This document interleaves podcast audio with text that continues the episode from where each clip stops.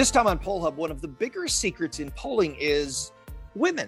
Especially in the first couple of decades of the modern scientific polling industry, women were the backbone of that industry. We'll talk with Kaleena Thompson, who's written about women in polling. This is really fascinating, so stick for this. Then, how can you get included in the next Marist poll? Well, you can't. Well, you can't control it. Well, we'll explain. And an Earth Day fun fact. Plenty to discuss here, so let's get to it. And hi, everybody. Welcome to Poll Hub. I'm Jay DeDapper, Director of Innovation here at the Marist Poll. And I'm Barbara Carvalho, Director of the Marist Poll. And I'm Mary Griffith, Media Director for the Marist Poll, sitting in for Lee Miringoff today. And I get to commit some reverse sexism or something here by saying I shouldn't be leading this segment because this segment is about women in polling. And we have two women in polling, and a guest of ours is joining who's a woman who talks about women in polling. So why am I doing this? That's because you're you're really interested in this topic. It is actually quite a fascinating topic. It is fascinating. So let's talk with Kaleena Thompson. She is a graduate student. Well, actually, Kaleena, tell us who you are, where you uh, study, and about the article you wrote. That's probably the easiest way instead of me doing it for you. Absolutely. Um, well, I'm Kaleena Thompson. I'm a PhD candidate at uh, Cornell University in the history department. Um, and my kind of broad interests are women's labor history, um, the second half of the 20th century. Um, so really, I kind of look at sort of this changing of institutions, so colleges, um, changing in labor patterns, so where they're landing. Um, and all of that kind of ties together, I think, interestingly, with polling, which I didn't know was going to happen though. Um, so I ended up getting a fellowship at the Roper Center um, to do uh, some summer research. And I worked with Kathleen Weldon, and she said, you know what? We normally have a lot of our graduate students do a kind of sort of data entry. So we we change we change ASCII data into usable data. Um, well, that sounds very very riveting. productive. We we yeah. tor- we torture students with tasks like that as well. Absolutely. And you know, I have an economics background, so I kind of thought that's what I was going to end up doing too. I was and I was fine with that, right? Like you know, a little data entry, you could just sort of tune out for a little bit. Um, you know, and and and get the work done. But um, Kathleen actually was like, you know what, let's use this history background that you have and this history degree that you're working on now, and let's see if we can do something a little bit a uh, little bit more interesting. And so I, um, the idea was to kind of come up with these sort of shorter blog posts that looked at the history of polling, looked at kind of in interesting sort of turning points in survey research. Um, and so I'm starting this project and I'm, and, and I'm coming into polling history just blank, right? You know, I I, I know what a poll is. I, I, know how it's used in data. But sometimes that's the best way. Yeah. take a really fresh look at things. Yeah, absolutely. And you know, and I've heard a lot of these names kind of thrown, you know, the Bureau of Applied Social Research. I, you know, I, I knew the names, I recognized them.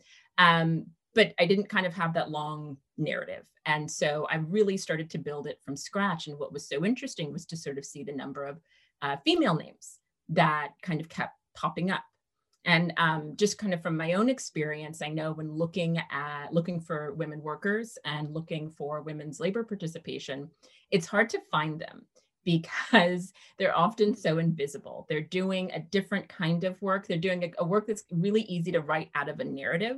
Um, and this is especially interesting. in academia. When you kind of get attached to a lab or you get attached to a research project those are generally, especially in the 1940s and 50s, helmed by men. So you kind of have this different strata of women who are doing different kinds of work. So that was one piece that was incredibly interesting to me. And I was like, you know what, let's start talking about this, this group of people. Um, the other really interesting part of this for me was doing some more of the research and, and asking myself, well, who's doing the interviews? How are they getting this information? And, and again, it kind of repeats a sort of standard narrative that I think we have about women's labor participation. They're doing the on the ground data retrieval. They're doing the in data input. They're punching the cards. They're doing this absolutely foundational work. But again, it's so easy to write it out of a story because the big name, the you know the big department head, the big research manager gets the attention, um, and a lot of that stuff gets hidden. So that was that's kind of and that person's a man. Yes, in much of this case, yeah, yeah.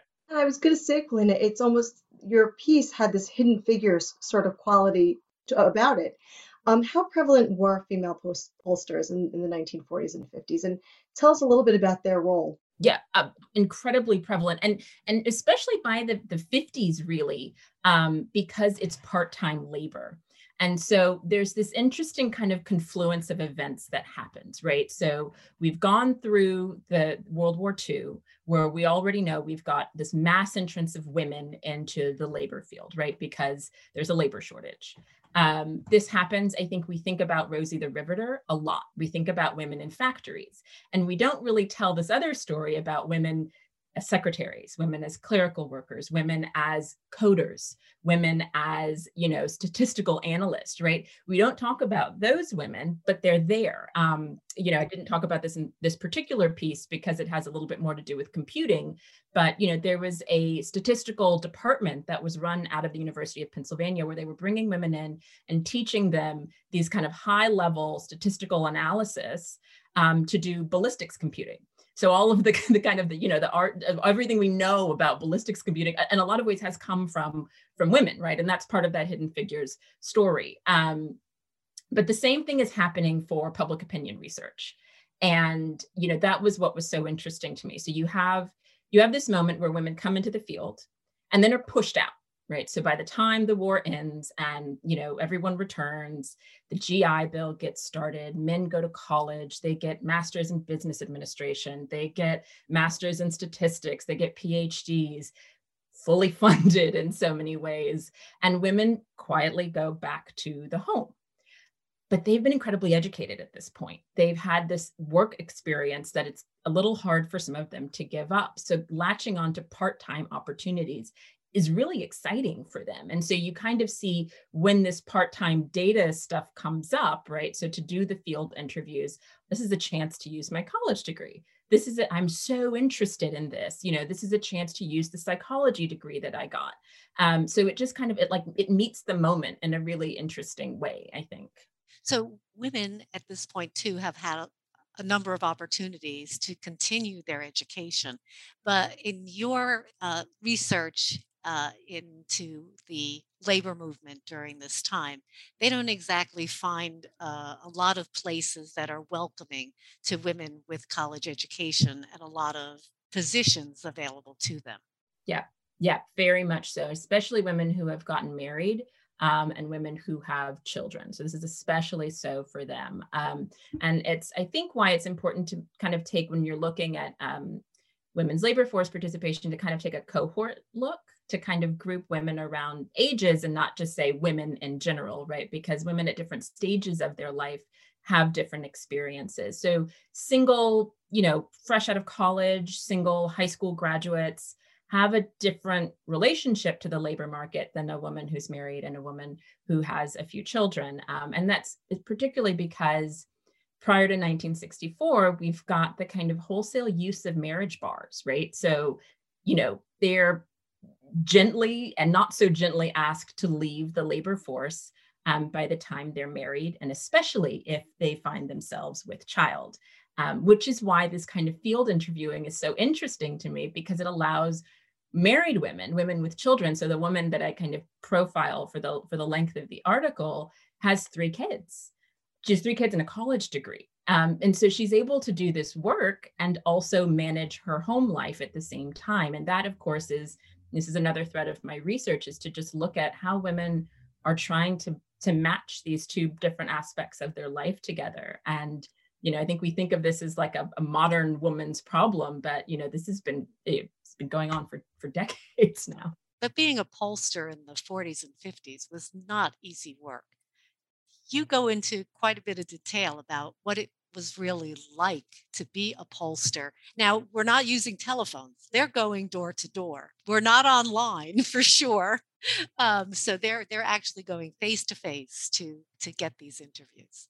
Absolutely. So that was the kind of interesting thing about just the the nature of polling history that I found. So for Gallup and Roper, they actually when they initially kind of set up these field interviews, preferred people to go into homes to get a sense of the socioeconomic category that they should fall into. So they never wanted to interview people outside of these spaces because you couldn't see you know, is it a three, you know, poke your head around. Is it a three bedroom home? Is there a bathroom in here? Are there rugs on the ground? You know, like what, what exactly is the actual economic arrangement of this household.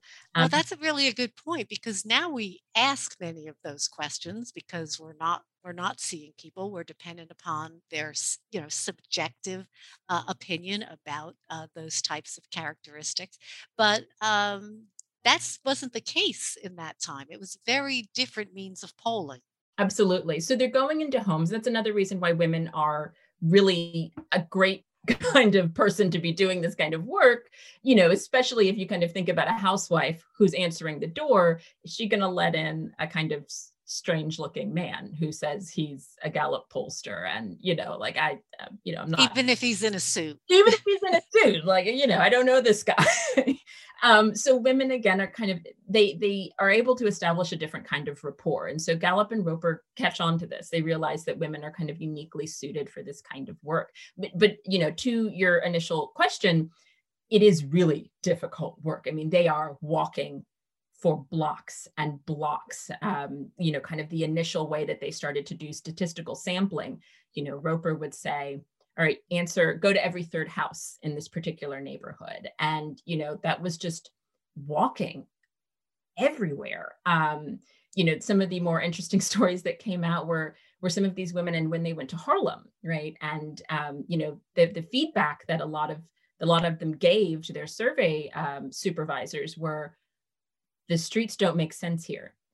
This building was run down. I didn't feel comfortable. Like like the this like the second floor was completely missing. You know, like I didn't feel comfortable. Walk, you know, so they so they are absolutely doing harrowing work. Um, you know, but what I think is so interesting about this particular moment, the 40s and the 50s, and you kind of think about polling being this sort of tool for democracy, as Gallup says. You know, it's it, they really felt it was a civic duty.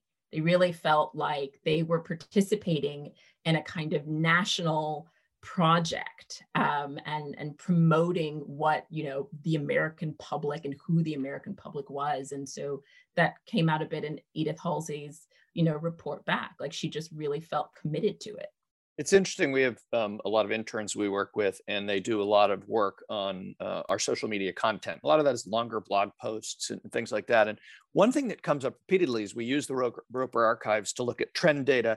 Or earlier this semester, uh, a couple of uh, a couple of the the interns had this idea of what questions were asked about or of women mm. a long time ago, and how, what would we think of them today? And it is a either depending on your take on it, it is either a riotously funny or a horrific uh, piece because of the questions that were asked. But one of the things that came out of that, and I just the reason I mentioned this is um, I, I told them, well, you know that that men and women went often as teams into the field to ask some type of questions because it was all door to door. And then they started thinking about some of these questions and whether a woman would ask a woman this or a man would ask a man this and there was all this gender dynamics or sex dynamics whatever inside just the questions themselves. Did you did you see any of that in in what you were looking at? Anything about the questions themselves and how they were asked and who got to ask them? Yeah so i think this is going to kind of um, blow that up just a little bit only because what was so interesting about these in-person interviews that they decided that you know became part of polling history um, was that they couldn't get a handle on what the interviewer was actually doing in during the interview. So they they eventually started to catch wind that nobody was following the script. Like there would be a there would be a question, and then the interviewer would decide, like, I'm just going to revamp it, you know. Or what they would find is that they would ask a question. So what immediately comes to mind is there was a question about whether or not someone was an atheist, and this particular interviewer, you know, she asked the question, and the respondent says, "I don't know what an atheist is." And so she then she then says, "Would you vote for someone who was a sinner or who was not?" And like, you know, that's not really what atheist means.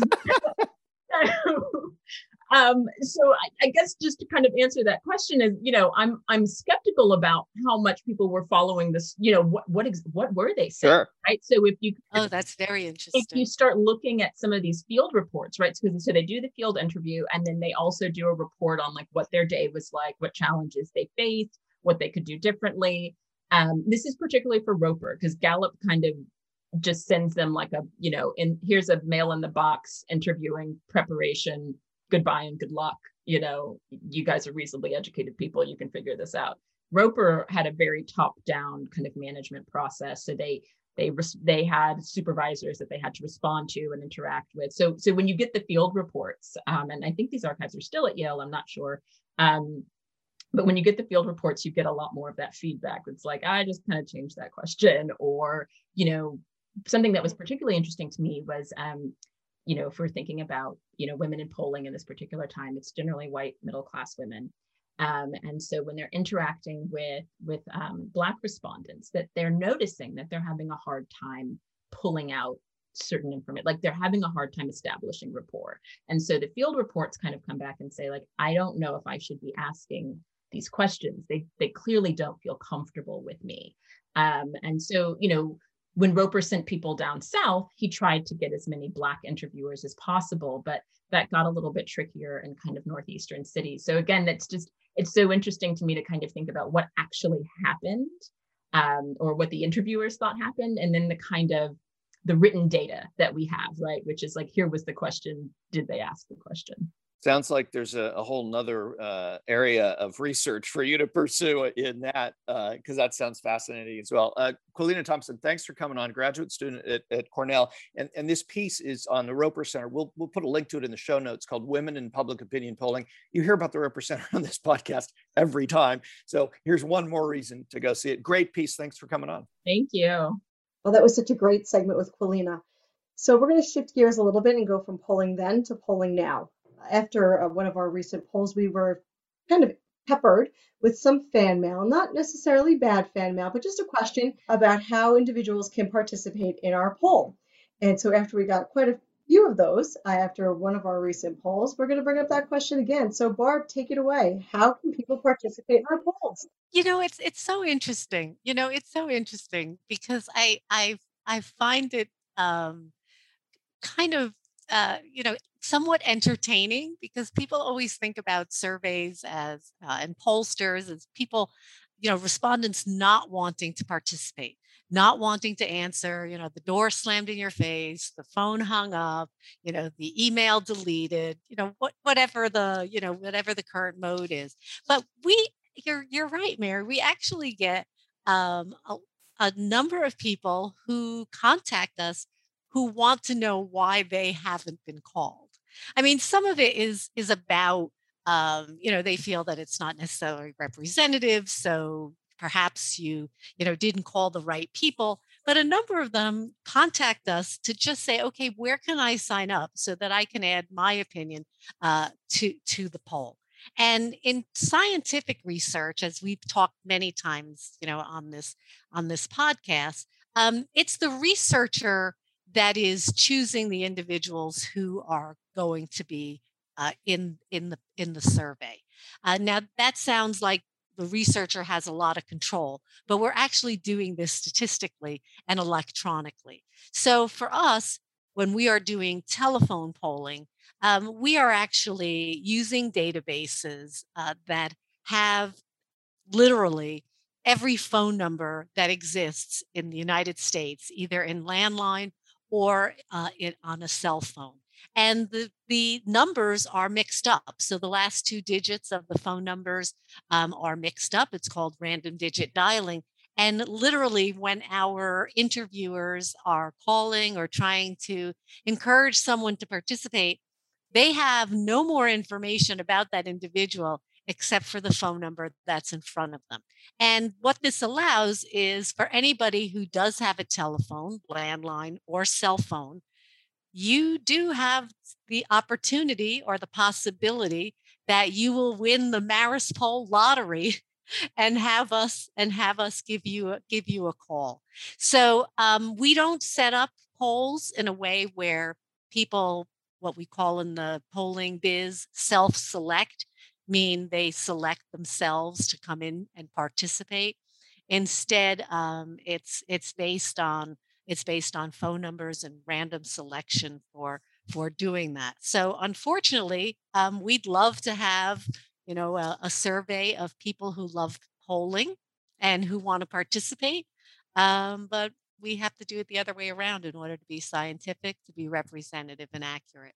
Have the number of people asking that question um, increased over the last few years? Because if you think about how many polls in social media there are now that are not polls, they're like, you know, they're straw polls, right. which is not a poll like we're talking about, uh, or even the online polls that are done, you know, by major organizations. People are opting into those, are being recruited into those. And sometimes getting incentives to do that too. And getting incentives, right. Has that increased the number of people who are at the, the the frequency with which we get this question, or has this always been there? I, I mean, I think it. I think it has. I mean, it. It has. It, you know, it's been there for. You know, you know, it's always been there somewhat. People have a curiosity as well to how do you actually get into a poll. But I think this idea that you can participate in so many different ways um, online for businesses and organizations and even friends and family to you know to ask questions and those look like polls. Um, they're not scientific polls, as you point out, Jay, and there is a method to our madness. And part of that is the selection process where we need something other than just your eagerness to want to be included uh, to be able to participate. I also think that there's uh, more awareness of polls than perhaps in the past, especially in the last couple of election cycles. I think people have become more engaged for better or for worse and for whichever side that they, they tend to stand on. Um, and I think that they want to have their opinion heard, and I think that's that's great. But as Barb pointed out, it needs to be done in a scientific way. Yeah, and I think what we find um, that can happen too is that people think that most people don't respond to polls. But in essence, what happens is we just have a hard time getting a hold of people because there are so many phone numbers. There are so many things that happen after we dial a number, including the number not being, you know, actually existing. Um, so there's there's a there's a method to the madness, but it does does get a little crazy. So Lee isn't with us um, today. He had uh, he had to step away, um, and thank you very much, Mary. Uh, we love to we love to have you, uh, you know, host uh, along with us. I think he didn't want to talk about women in polling. I think he purposely stayed off the well, one never knows whether what the motive was, but we're glad, very glad to have you to have you, Mary. So um, I have been de- designated with uh, Lee's fun fact uh, today. So I don't know, can I call it Barbara's fun fact? Uh, yes, absolutely. All right. Well, um, we are actually uh, recording today, April 22nd, which is marked as Earth Day.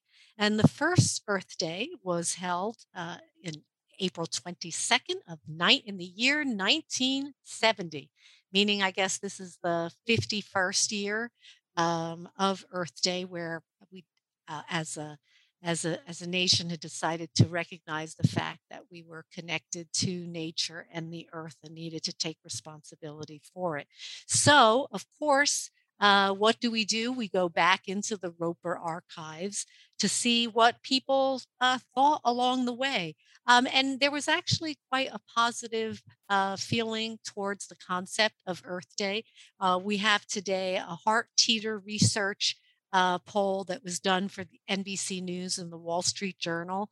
Um, and Hart is actually still doing these polls for NBC, but we have one from April of 1990. So, so that would have been 20, 20 years uh, into this uh, this recognition uh, for Earth Day, and 63% of people in 1990 actually supported um, Earth Day. It's always been it's always been very popular. Um, it has continued to be so over time.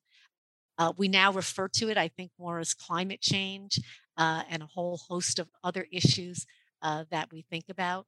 Um, but on this Earth Day, what comes to mind, Mary, Jay, for you?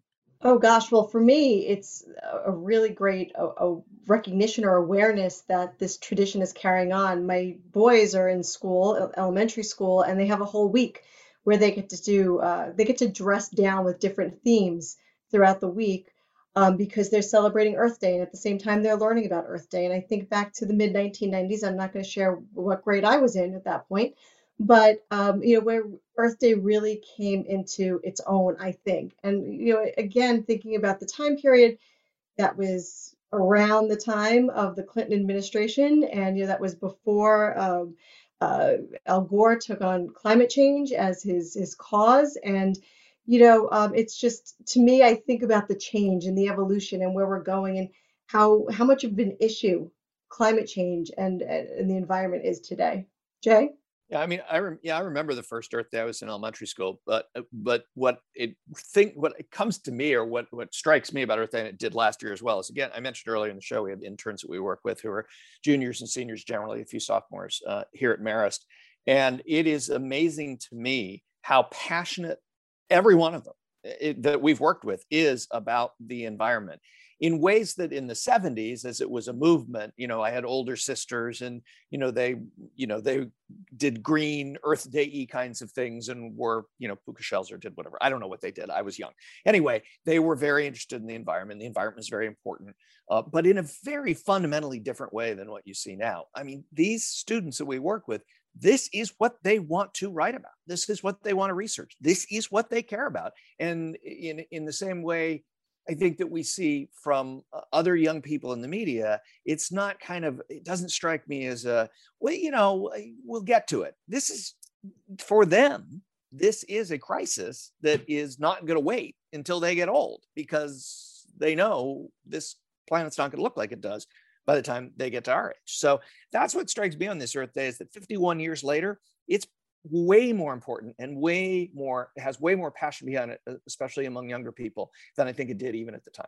I do want to add one thing. I said 63% of people uh, americans uh, supported the idea of an earth day in 1990 but i do want to point out only 3% said that they were not in favor. The others just were kind of in the middle and uh, neutral neutral on the topic so uh, it's certainly been on the minds of Americans for a very long time. And uh, I think you're right, Jay. Criti- critical time. And that's going to do it for this edition of Poll Hub. Poll Hub is a production of the Marist Poll at Marist College in beautiful Poughkeepsie, New York. I'm Mary Griffith and Poll Hub's executive producer. Thanks so much for joining us today. Rounding out our production team are Casey Schaff, our production supervisor, Amelia Morell, our production assistant, and Marcello Bettman, our trusted editor. Of course, thanks to the Roper Center Archive at Cornell University. They provide us with the ability to look back at survey questions and results over the decades. And if you have questions or comments, reach out to us on social media. We're at Marist Poll on Twitter and Marist Poll on Facebook and Instagram. Finally, if you like what you hear on Poll Hub, please consider leaving us a review on your podcasting app of choice. Positive reviews help others find us. And while you're at it, why not go ahead and subscribe? Again, thanks for being here. We'll catch you next week.